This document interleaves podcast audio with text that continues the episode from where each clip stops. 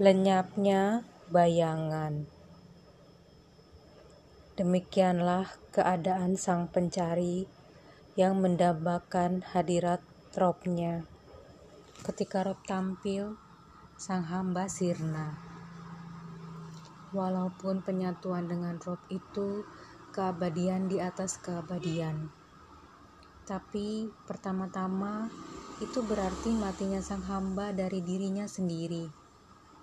Bayangan yang mencari cahaya lenyap ketika cahayanya tampil, bagaimana akal akan bertahan ketika dia memerintahkannya pergi?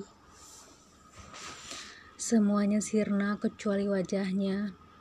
Di hadapan wajahnya, musnah semua wujud dan ketiadaan, sungguh mencengangkan wujud di dalam ketiadaan. Pada hadirat ini, semua akal lenyap. Ketika pena mencapai titik ini, patahlah ia.